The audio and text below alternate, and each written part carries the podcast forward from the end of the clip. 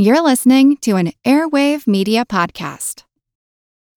When you need mealtime inspiration, it's worth shopping Kroger, where you'll find over 30,000 mouthwatering choices that excite your inner foodie. And no matter what tasty choice you make, you'll enjoy our everyday low prices, plus extra ways to save, like digital coupons worth over $600 each week. You can also save up to $1 off per gallon at the pump with fuel points. More savings and more inspiring flavors make shopping Kroger worth it every time. Kroger, fresh for everyone. Fuel restrictions apply.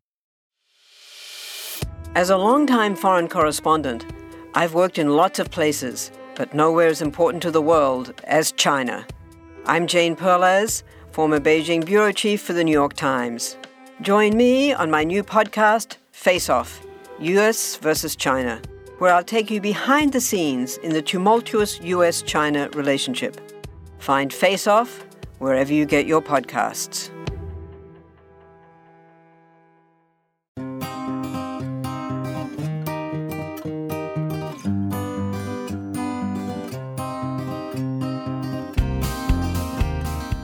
Hollywood has an ongoing love affair with aliens. And if you believe any of the claims of abduction, some aliens seem to have a love affair with us. In any case, the aliens have once again landed in theaters. The premise of the newest film featuring visiting extraterrestrials is that they've sent a small fleet to Earth, touching down at a dozen different spots. Mind you, that's not going to impress a third of the American public that believes they're already here. I'm Seth Shostak. I'm Molly Bentley. Welcome to Big Picture Science, produced at the SETI Institute, where researchers investigate the nature and origin of life. On Big Picture Science, we step back to get the wide angle view on science and technology, and we devote one episode a month to critical thinking skeptic check. In this show, aliens are they here? Do they exist anywhere in the universe? We'll look at the case to be made for both these assertions, whether and how we might make contact with aliens, and what to think of the strange and yet unexplained behavior of two distant stars. It's Skeptic Check Aliens, the Evidence.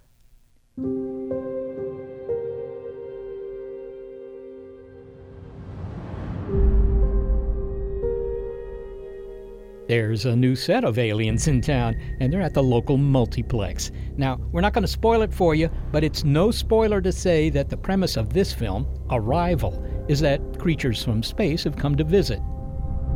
This is the day they arrived. The object touched down 40 minutes ago. Mama, what's going to happen?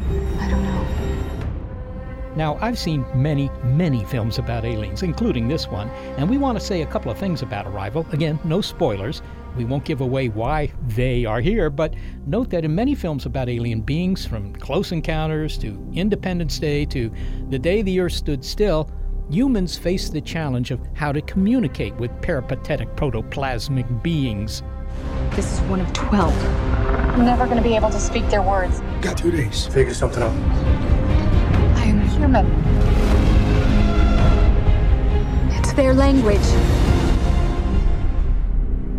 And we're not saying any more about the plot, but it is a fact that scientists do study how we might one day talk to aliens. Some researchers analyze the communication patterns of intelligent species on Earth, such as dolphins, or social insects, such as bees and ants. It helps us to understand the language of other animals and may also serve to prepare us for the day we could make contact. Now that's real science. The movie Arrival, however, begins with the premise that the aliens are already here, which is a dramatic conceit. Yet there are some who believe that it's true. I don't know how you spend your Saturdays, but it was a bit unusual for me to spend one speaking in a gathering of alien enthusiasts at an event called Alien Con in Santa Clara, California. Now, I've been to many conferences where the object is to describe how scientists look for life in space. Those are mostly technical discussions. But at Alien Con, the basic premise was that the aliens had been here even 5,000 years ago and maybe still were. Many of the uh, attendees I met at Alien Con found that credible. Maybe you can just tell me your name. Ben Garcia. Okay, and you're here at Alien Con. Why? I mean, there are no aliens except the inflatable kind. Just to share the experience, you know. I mean, be with like-minded people and just see what they got to say. In particular, I mean, are you a fan of ancient aliens? Oh, yeah. Ancient aliens. That's why we're here. Yeah, yeah, yeah, for sure. And you think that maybe the aliens have uh, been here in the past? I believe so. Yeah, I think there's a lot of proof. Well, what strikes you as being uh, kind of convincing? I really like the monolithic stuff. You know, like the uh, the rocks. You know, all, all the how do they move such you know huge boulders and and the pyramids and stuff like that. And you know, I'm I'm, I'm kind of in, into construction and, and stuff like that, and I know how hard it is to move heavy stuff. And it just kind of blows my mind how the ancient people were able to do that. You know, and I know that moving a 2,000 pound rock is impossible without you know hundreds of people. So how did they do it? You know, what what what's there? What did they do? Maybe maybe they had hundreds of people. yeah, but I, it's just it's just cool. I mean, I, I just like seeing all everybody's topics and everything like that. My name is Ron. I'm from Chicago. Yeah, and, and Ron, Chicago's like a thousand miles away. So more than that, actually. Why, why'd you come all this way? Well, I've been interested in aliens for almost my whole life, and uh, the Ancient Aliens show was really interesting to me, and it, it kind of changed the way I look at things. Really, you think they've been here? Absolutely, and I still think they're still coming. Have you met any or seen anything that was suspicious? Um, I have not personally. My brother lives in Utah. He's seen about three of them, and he is convinced, and he's not he's not a lunatic.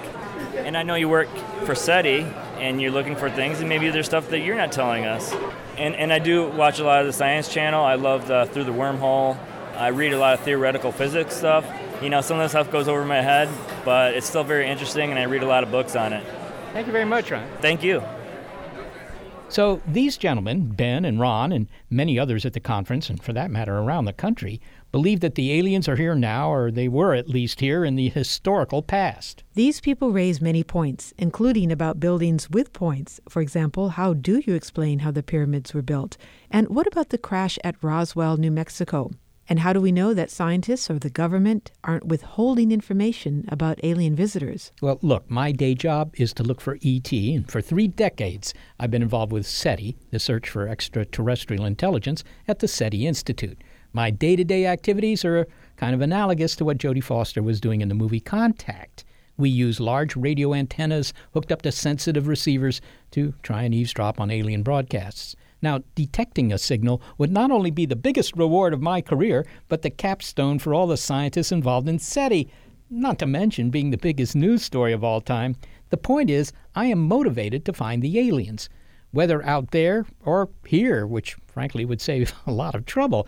I mean, if the aliens were on Earth now, well, I mean, we could get busy figuring out how to communicate with them and try to learn something about their biology and their culture. And in other words, finding ET either out there or here on Earth, would mean job security for me.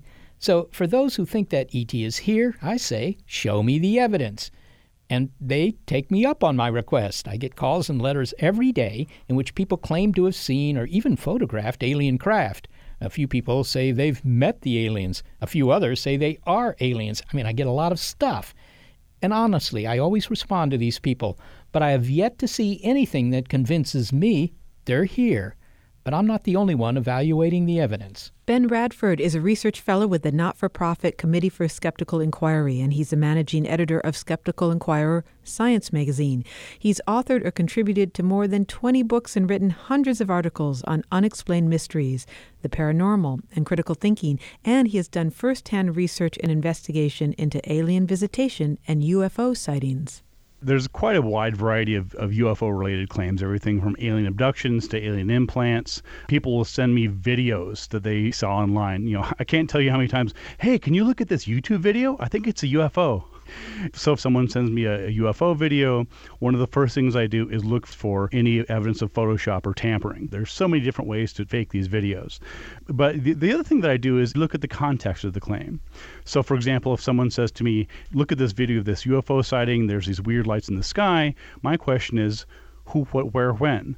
When was this? When did this happen? Were there other witnesses? For example, if this happened over Dallas, Texas, why is only one person recording this these weird lights in the sky? You would expect there to be thousands of eyewitnesses. And so a lot of times what you do is you look at the document in terms of the photograph or the video, but you also bring in forensic evidence from other points of view and you try to corroborate that story. What do the videos typically look like? I mean, you don't see craft with rivets on the side, do you? you, you, you, typically don't. Uh, well, the ones I get tend to look like, indeed, just a single point of light, kind of blobby if the camera's out of focus, which it often is, but it's nothing more than that. It's not. It's, it's sort of one pixel evidence kind of stuff. It is. It is, and you you would expect the evidence would would get better and better every year, right? I mean, think of where we are with technology today. We've got people. You know, most people walking around have high definition cameras. You know, in their pockets with them at all times on their iPhones, their smartphones, right? There's more astronomers looking into the skies. We have better telescopes than ever, and yet the evidence doesn't improve. The the quality of UFO photos does not improve over the years. Well, tens of thousands of people have reported sightings of UFOs. I mean, that, that happens every year. It would seem that these eyewitness reports would uh, constitute extraordinary evidence. I mean, can tens of thousands of Americans be wrong? Absolutely. I hate to be so blunt, but yes. You know, I mean, the, the, problem is that th- there's a gap between someone seeing something in the sky. Uh, let's just assume it's not a hoax. Let's say, let's say that someone actually genuinely does see something weird in the sky that they can't identify. What does that mean? Does that mean it's a UFO? No, it just means that they can't figure out exactly what it is. And so oftentimes, is this what's called an argument from ignorance? If someone says, I don't know what that is. Therefore, it's an alien. And I mean, the problem is that there's so many different facets to UFO sightings. Are they seeing Venus? Are they seeing a, a, known light in the sky? One of the biggest problems is that you can't tell scale, right? Anytime that you have uh, an object against you know, an ambiguous background such as water or sky, if you don't know the distance, you don't know the size. And because of that, people say, "Oh, it must have been huge." Well, it, it could have been 10 feet away and you know five inches wide, or it could have been 20 miles away and 200 feet wide. You just don't know. Do you have a laundry list, Ben, of objects, phenomena that are responsible for a lot of these UFO photos and videos? I mean, well, there's there's really a wide variety. It depends on what exactly the claim is. You know, many of the videos and photos that we see are flat out hoaxes. Uh, they are just you know somebody was having fun with Photoshop and they're like, hey, let me see if this can go viral. In other cases, many of these photos and videos are not hoaxes. There are things that were of known objects at the time, but then because they're spread on social media, they've lost that identification. So, for example, I've investigated several cases in which there were mysterious lights and clouds. And, for example, at one point a few years ago, there was a, a story about a, a supposed city that you could see faintly in clouds. I think it was taken over China or something. And it's likely that it was an optical illusion. It wasn't a hoax. It wasn't intended to fool anybody, but someone just took a photograph of this and they probably knew what it was at the time.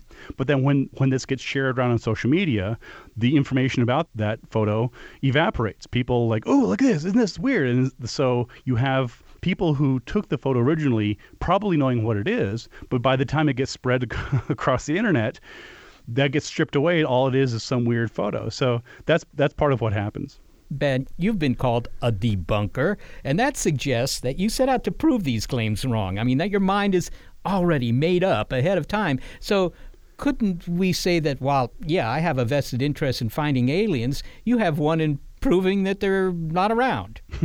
you, you, I've been called a debunker, among other things, for, for many years now. I mean, look, the fact is that I would love to find aliens. That would be so cool for me. I would love for you and me to find an alien, Seth. You know, I personally don't care whether aliens exist or not.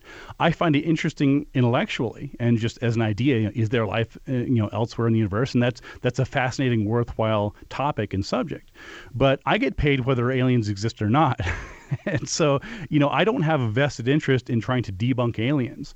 But what you find is that for a lot of the conspiracy theorists, they look at the work that I do and other skeptics do, and they say, "Oh, you know, oh, you're you're part of NASA's payroll." Like, I haven't gotten any checks from NASA at all. Where's where's my check, Seth? What's going on here? Well, this conspiracy, I mean, it gets to the charge that I myself hear a lot. Maybe I'm not telling the public what I really know, or mm-hmm. the government is keeping secrets. Well, we all know how hard it is for the government to keep secrets, but also I can't imagine any reason why I'd keep information that would, you know, after all, make my career, put me in the history books. Why would I keep that secret?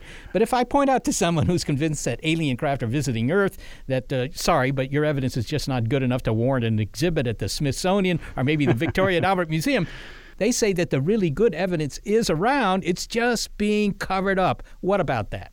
Well, there's a couple things here. You know, they're trying to blame other people for their inability to generate good evidence. If you ask the UFO believers in the buffs, like, okay, where is your evidence that aliens are abducting people? Where is your evidence that you know, a saucer crashed at Roswell, etc.?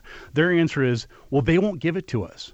It goes back to the nature of the, the mind of the conspiracist. And I've written about this and researched it before, and it's fascinating. You know, it's they, they feel that that there's some larger hidden truth that's being kept from them maliciously. And you know, I I've gotten hate mails, uh, and oftentimes from UFO believers who think that I'm part of this conspiracy to to hide information. And I'm like, why? Why? Why do you think that I care whether you personally have evidence uh, of alien life? It, it just doesn't make sense. The other part of this that is bizarre is that you see these conspiracists talking about how, well, you know, NASA's trying to cover up life and scientists don't want us to know about other life out there.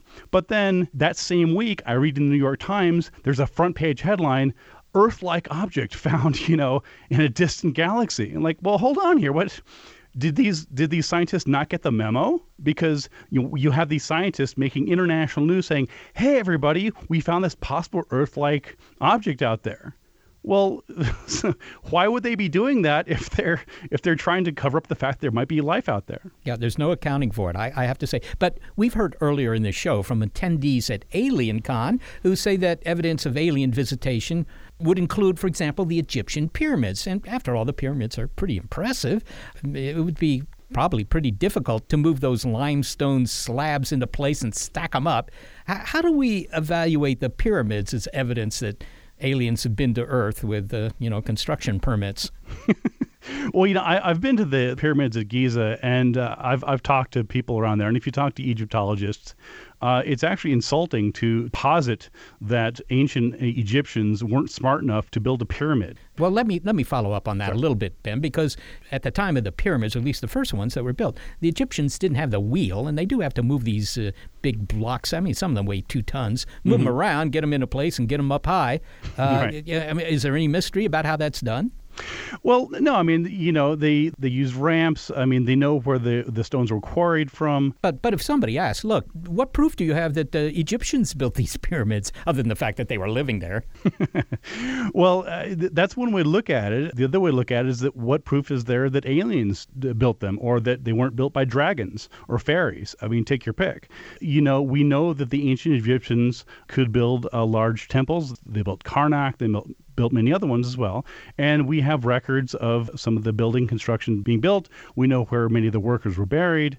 We have receipts, ancient receipts, talking about the limestone being quarried and where they came from. So there's lots of circumstantial evidence. You know, do we have photos and videos of the pyramids being built? Of course not. Well, finally, Ben, what would convince you? what would convince me of, of aliens? Uh, you know, something more than what we have now. You know, don't send me another ambiguous photo. Don't send me another hoax video. Uh, give me something real. Give me something tangible. A spacecraft, a body, an alien implant that can be verified through science. Something other than what we have now. I would love to see it. I know you would love to see it. So it's not that scientists and skeptics are debunkers and you know are afraid of what would happen if the public public knew that these things were real. No, we want to find it. We, we we'd love to see that. Unfortunately, the evidence so far just isn't there. Ben Radford, thanks so very much for talking with us. Thanks, Seth. Ben Radford is a research fellow with the Committee for Skeptical Inquiry and managing editor of Skeptical Inquirer Science magazine. Well, I found it interesting, Molly, that uh, Ben doesn't seem to have ever fielded a phone call or seen an email where he thought, you know, this is pretty good evidence. Well, here's a question on the subject of evidence. What if the aliens are here, but they do not leave a trace? They're invisible, their craft are invisible, and they leave no physical trace. Yeah, well, of course, if you put it that way, then of, then they could be here. I mean, unfortunately, that's not evidence of presence, if you will, to say, yeah, they're here, but there's no way we can prove it. I, am afraid that that doesn't go very far. And you also have to consider the fact that there are all those thousands of reports every year in which there was some sort of evidence, right? They did see them. So uh, if they're here and you can't see them, then all those reports are clearly wrong. All right. Speaking of beyond, that is the earthbound view of alien life. Why do we have reason to believe that alien life exists at all? And if it does, and it's intelligent, what are our chances of contact? It's our monthly look at critical thinking, Skeptic Check, Aliens, the Evidence. When you need mealtime inspiration, it's worth shopping Kroger, where you'll find over 30,000 mouthwatering choices that excite your inner foodie. And no matter what tasty choice you make, you'll enjoy our everyday low prices, plus extra ways to save, like digital coupons worth over $600 each week. You can also save up to $1 off per gallon at the pump with fuel points. More savings and more inspiring flavors make shopping Kroger worth it every time. Kroger, fresh for everyone. Fuel restrictions apply.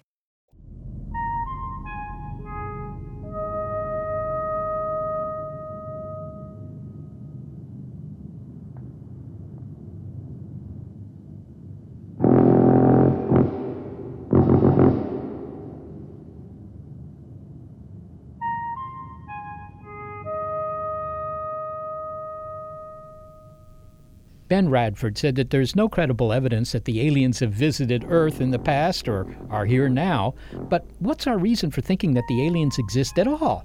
Well, look, there are roughly a trillion planets in the Milky Way galaxy, and that's a number we didn't even know about 20 years ago. And maybe one in five of the stars of the galaxy have a planet that would be somewhat similar to the Earth. In other words, liquid oceans and an atmosphere. One in five. Now, it might not be one in five. Maybe it's one in two, one in ten, but it's not one in a million. That's the point. There are literally tens of billions of planets just in our galaxy that could support biology. Those are extrasolar planets? They are extrasolar. That just means they're around somebody else's star.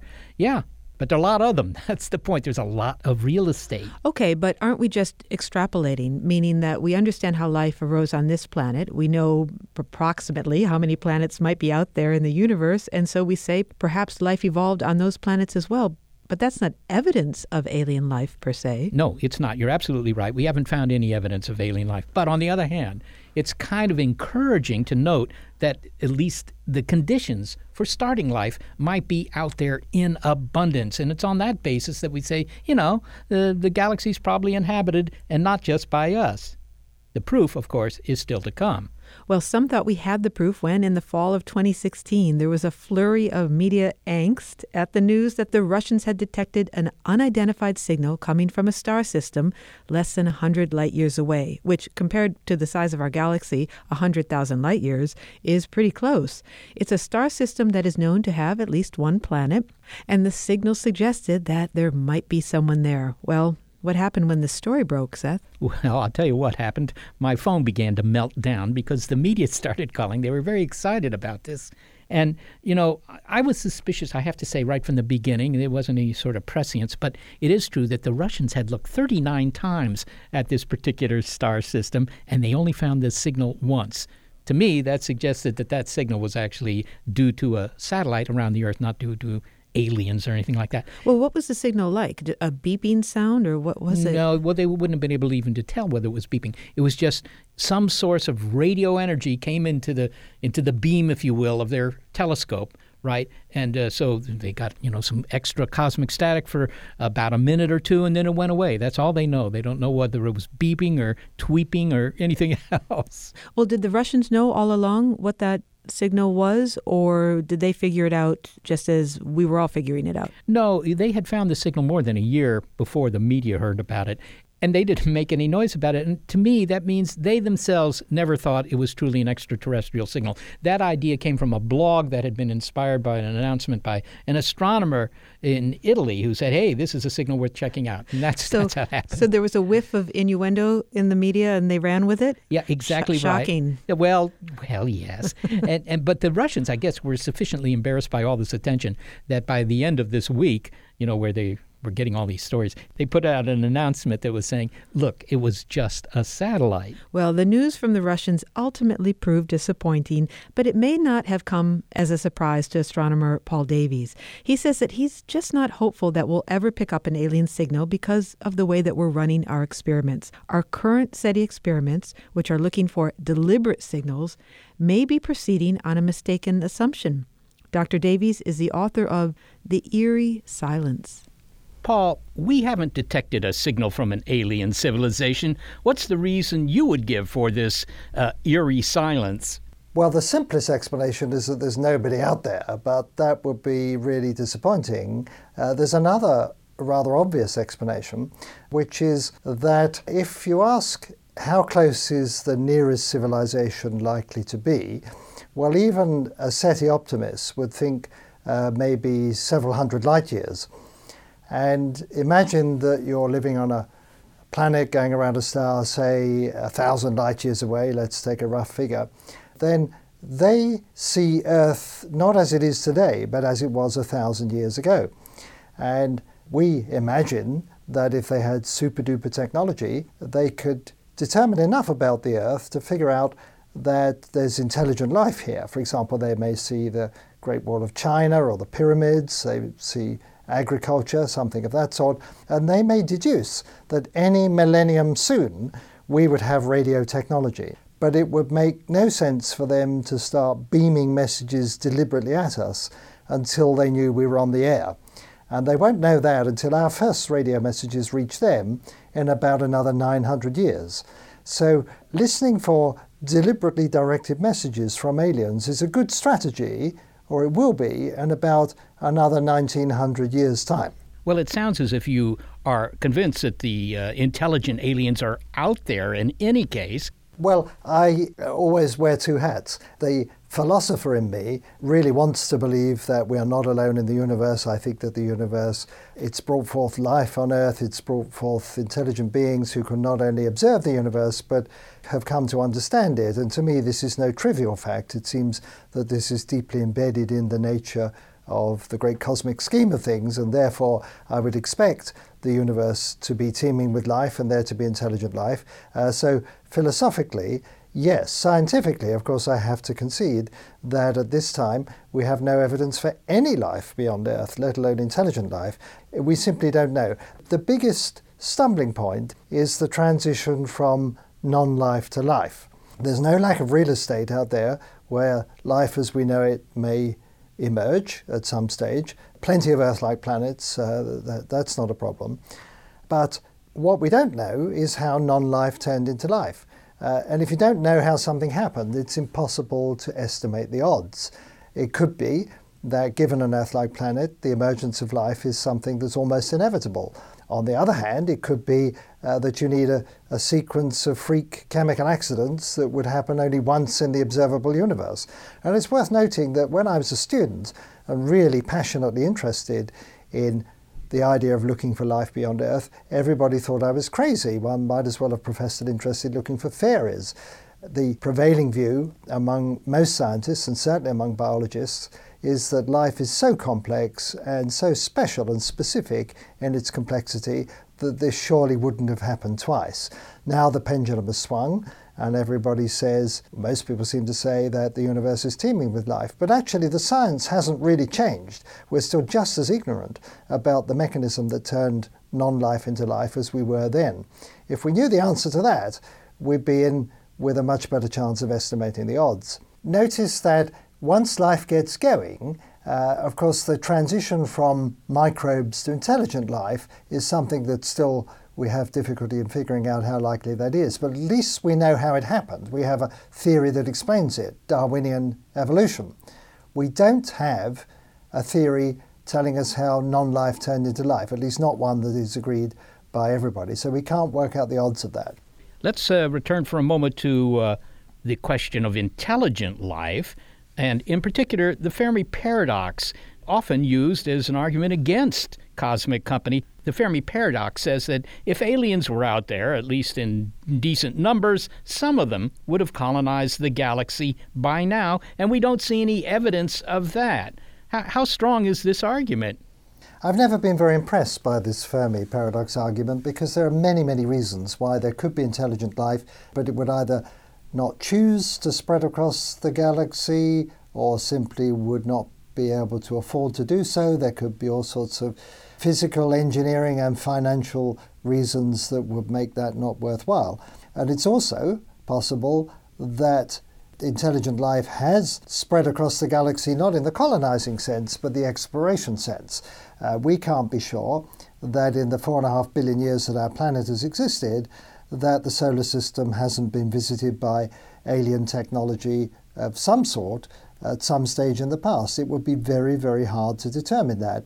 If, for example, 100 million years ago, uh, some sort of, uh, I'm not going to say alien spacecraft because that gives the impression of a big ship with uh, flesh and blood beings stepping out, but some sort of alien uh, gizmo had come to the solar system, maybe landing on one of the planets or on our moon.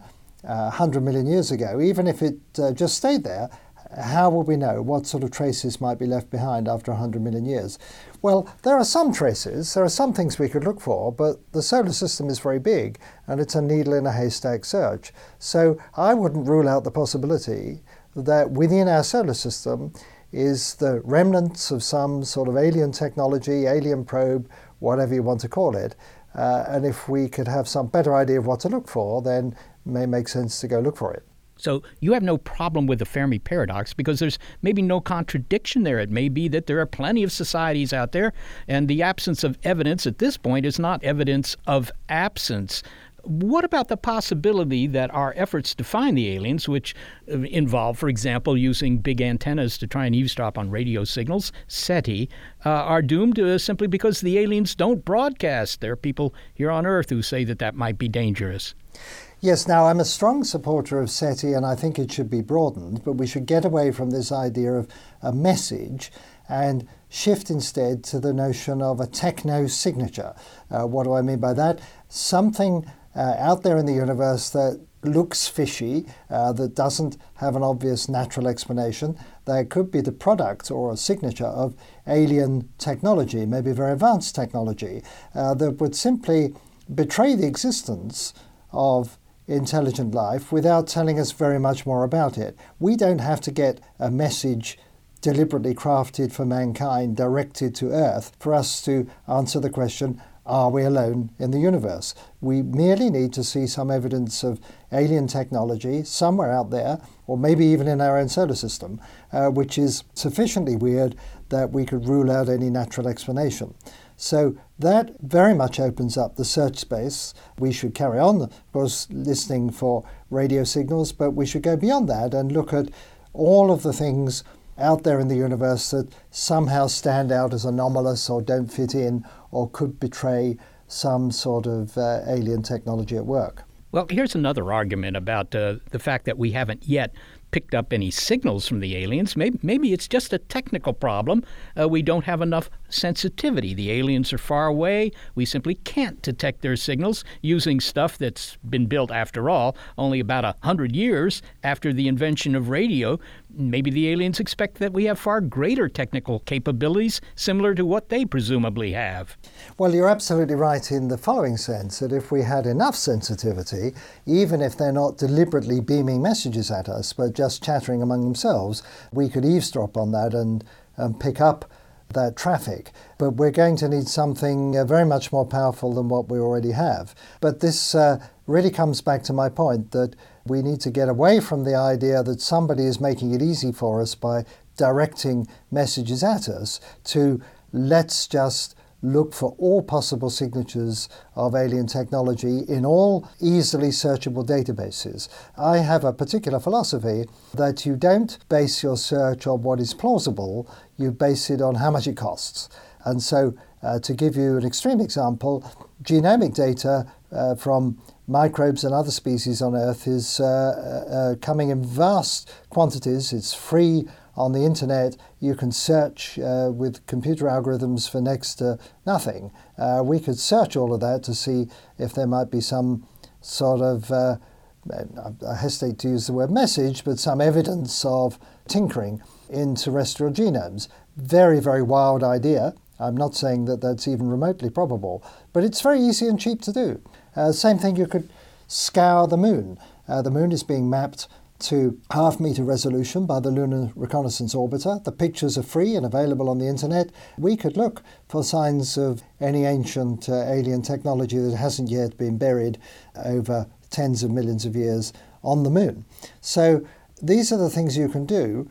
And I think we should search every available astronomical database that's easily searchable because you have no idea how a very advanced alien technology might manifest itself. So it pays to be as broad minded as possible, look everywhere, and when we see something that looks decidedly odd, then we have a discussion about it. Paul Davies, thanks so very much for speaking with us. It's been my pleasure. Thank you. Paul Davies is a physicist at Arizona State University, the director of the Beyond Center there, and the author of The Eerie Silence Renewing Our Search for Alien Intelligence. So he's not making the argument that the aliens don't exist somewhere in the universe, intelligent aliens. No, he's not at all.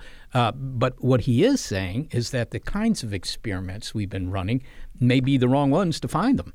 I, I think that Paul's position is this look, we're looking for signals that might be deliberately beamed our way. Those would be the easiest ones to find. But Paul points out that, you know, they probably aren't doing that because they haven't heard from us yet. They're too far away to, to have heard our own signals from television or radar, whatever. And so he's saying rather than try and look for a deliberate ping from the aliens, look for evidence of their society, either, you know, big engineering projects or signals that they're using for their own communications. In other words, shift the emphasis of the search. Have you considered what the aliens might ping out if they were sending a deliberate message? What might it be? Well, there are only two possibilities in my mind. One is that they just send a whole lot of information because, after all, if they're very far away, you know, they're a thousand light years away. It takes a thousand years to get here. You're not going to get into conversation with these guys. So maybe they just send everything at once to save you the trouble. Uh, on the other hand, maybe all they do is they just send a, a, a high intensity ping here because they've got other worlds to ping. And what they're trying to do is incite you to encourage you to say something back. They don't care that it takes thousands of years. And then they'll get into the serious chit chat. Uh, and of course, in movies, the aliens often uh, threaten us. They come to Earth for uh, nefarious purposes. It's hard to understand why they would do that. And there is very little that we have here that they don't have at home, right? Certainly not any of our natural resources. That isn't a good incentive. But if they don't come here, the storyline is a little weaker for Hollywood. Well, in Hollywood, Mars needs women. That's a reason to come to Earth. Yes, right? it also needs men. In fact, it just needs life. it also needs water, by the way.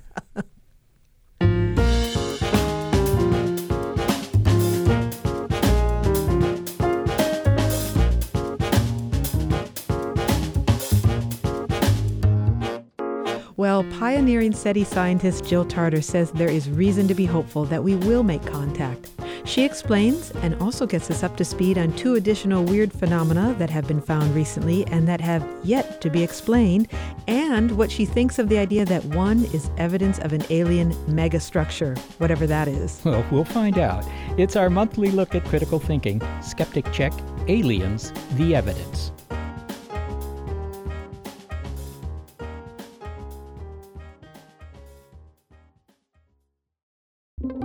With Wired Science, you can geek out all you want.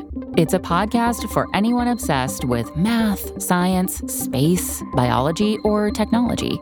And it provides in depth coverage on current news and discoveries. From strange diseases that turn your tongue fuzzy to tech that'll help crops grow from space. New episodes are released nearly every day, and they're typically under 10 minutes, so you can easily make them a part of your daily routine. Listen in the morning while you're getting ready, or during lunch while you check NASA's astronomy picture of the day. Check out Wired Science now, wherever you get your podcasts. That's Wired Science, wherever you get your podcasts.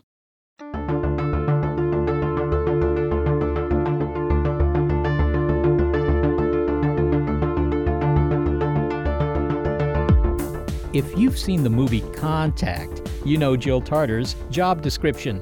The SETI astronomer, played by Jodie Foster in the film, is in many ways very much like Dr. Tarter. Yeah, there are 400 billion stars out there just in our galaxy alone. If only one out of a million of those had planets, all right, and if just one out of a million of those had life, and if just one out of a million of those had intelligent life, there would be literally millions of civilizations out there. We talked earlier in the show about the balance of fact and speculation regarding cinema aliens. In the movie Contact, the trip through the wormhole is pretty speculative. But the search for alien societies by using an array of radio telescopes, that is actually happening. Jill Tarter was the first director of the Center for SETI Research, and she has spent countless hours scanning computer displays looking for a signal. Her ambition is to find a transmission from an alien civilization, and she tells us what we should make of two strange claimed pieces of evidence for alien presence that have been brought to light in the last two years. One is the behavior of an object known as Tabby Star, a stellar system 1500 light years away, also known by the very catchy moniker KIC 8462 2. The Kepler Space Telescope found that this star irregularly dims, as if something were getting in the way. The other item in the news is the strange behavior of more than 200 stars cataloged in the Sloan Digital Sky Survey. Now, these stars seem to have regular changes in brightness when their light is examined carefully. Could there be a galactic club that's trying to make contact with potential new members? Dr. Tarter, not surprisingly, does not believe that we're alone. As for whether we should be discouraged that our SETI telescopes have not yet picked up a signal, well, I say consider the ratio between a half century, 50 years, and the age of the galaxy, 10 billion years, the age of our sun, 4.5 billion years. I mean, we're applying human scales to cosmic time scales to make a judgment here. And I, I think that uh, we are such a young technology that it would have been almost unbelievably extraordinary if at the beginning of our search we had succeeded. So you're saying it's just that we haven't done it long enough? I'd like to say that if you take all of the factors and parameters that we think are appropriate to this search, and you take the volume of space that you need to search through those nine parameters and say, okay, that volume, that's equal to the volume of the Earth's oceans.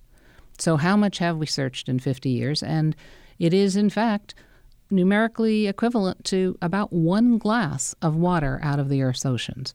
And so, it's not a very big search. If you were looking for fish, that's an experiment that could have worked. There are fish that could fit in your glass.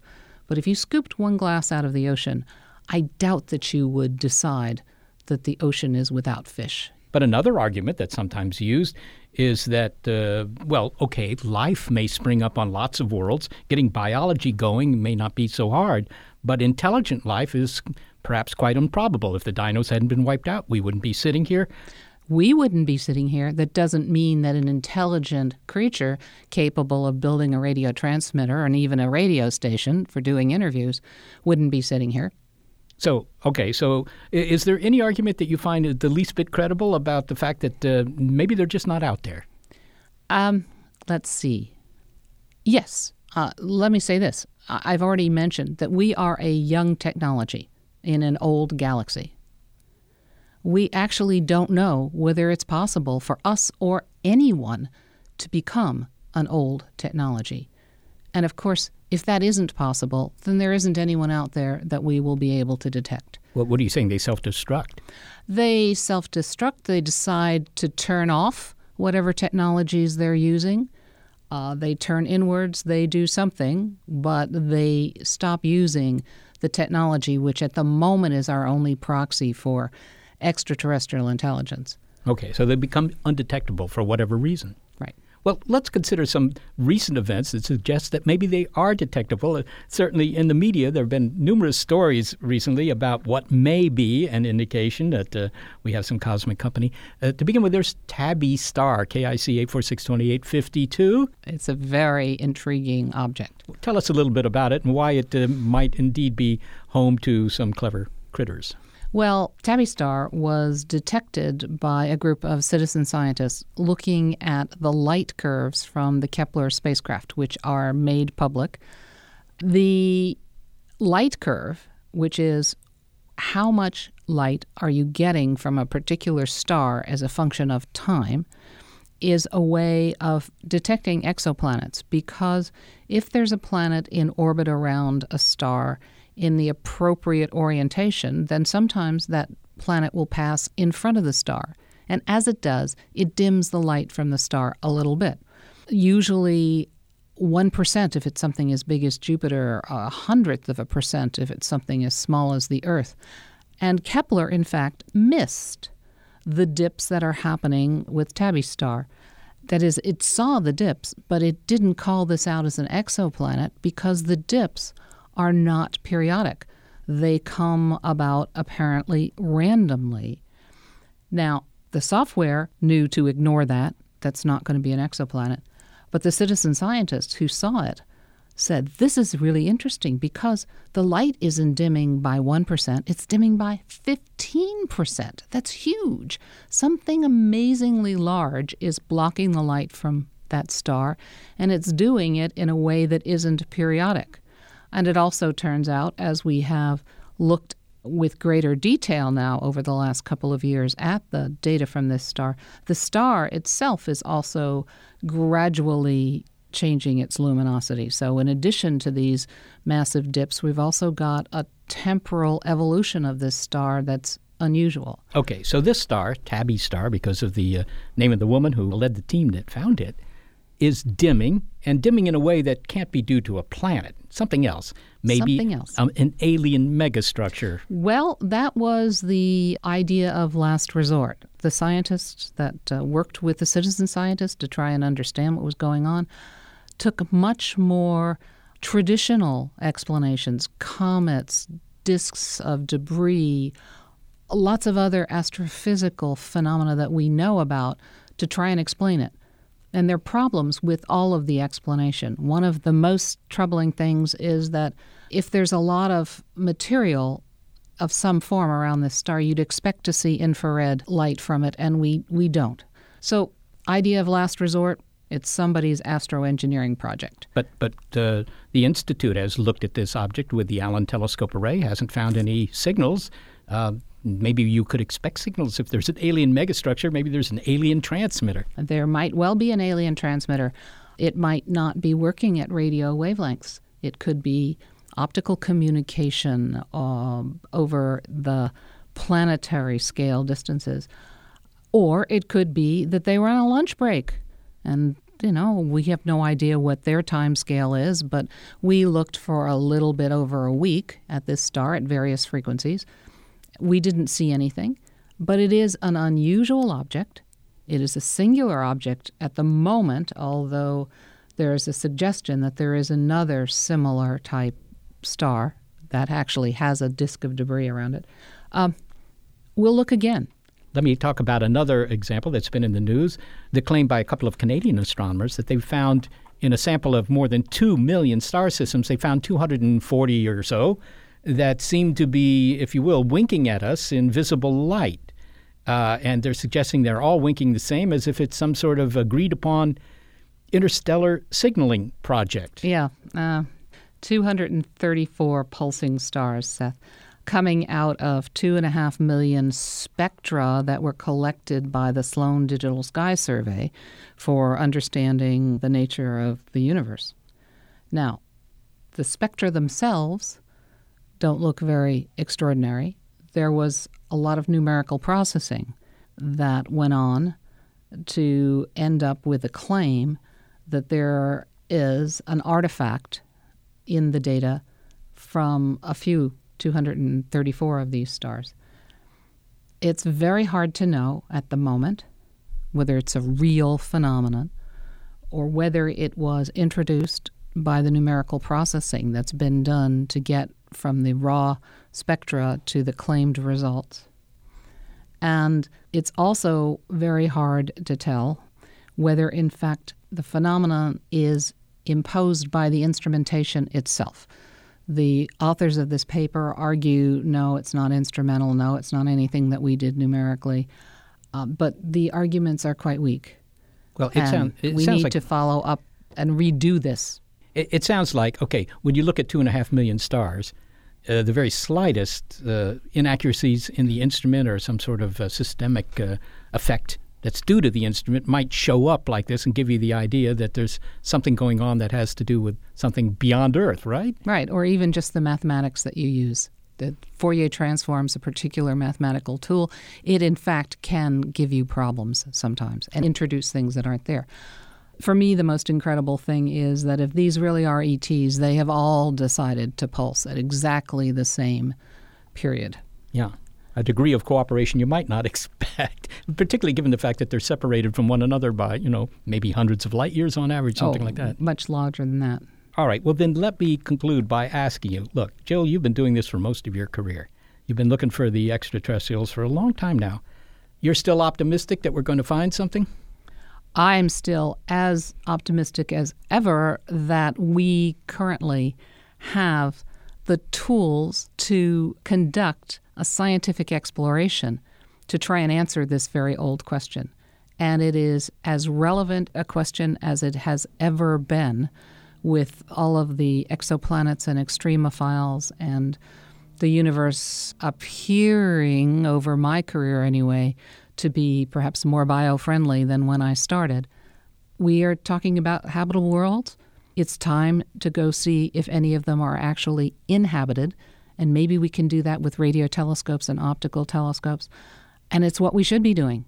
And 50 years is 50 years. Big deal to a human, but not so much to the cosmos. Jill Tarter, thanks so very much for joining us. You're very welcome, Seth. Jill Tarter was the director for the Center for SETI Research in Mountain View. She now serves on its board of trustees. Well, what we've heard in the show, Seth, at least one consistent theme is that everyone would like to find aliens. Yes, right. And, and by the way, that's a difference between those who think that they're here, and that's, as we've noted, quite a few people, and things like the SETI search, where we're still looking for evidence, because the former think that they already have the evidence, the proof that they're here.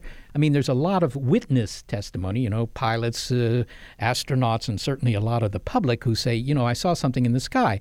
But as Ben points out, most of that is pretty poor. I mean, you look at the, the pictures and the videos and so forth, and witness testimony is never very good evidence for science even if the witnesses themselves are, you know, credible people. So no solid evidence that the aliens are here, but also no solid evidence that they're out there. Not yet. Nope, absolutely not. And that's, you know, you could say, well, all right, so we're kind of on an equal basis here. But as I say, there is this difference that the SETI scientists don't claim that they found evidence for ET, whereas the UFO crowd, of course, thinks that they have.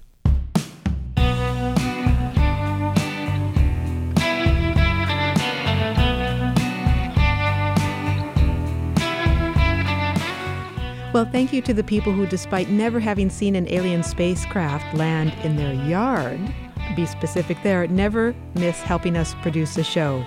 Senior producer Gary Niederhoff and operations manager Barbara Vance. Thanks also to financial support from Rena Shulsky David and Sammy David, and to the William K. Bowes Jr. Foundation. Big Picture Science is produced at the SETI Institute, a nonprofit scientific and education organization whose scientists study the origin and nature of life. And a big thanks also to our listeners. Your ears have been attuned to the skies, we hope, but also to our monthly look at critical thinking, Skeptic Check. This episode is Aliens the Evidence. If you'd like to hear more Skeptic Check or other Big Picture Science episodes, well, you'll find them in our archive at bigpicturescience.org. And if you're a listener who prefers to hear our show on over the air radio because you might just tune in the aliens, check out the listing on our website of radio stations that carry the program. And if your local station is not on that list, well, consider letting them know you like the show.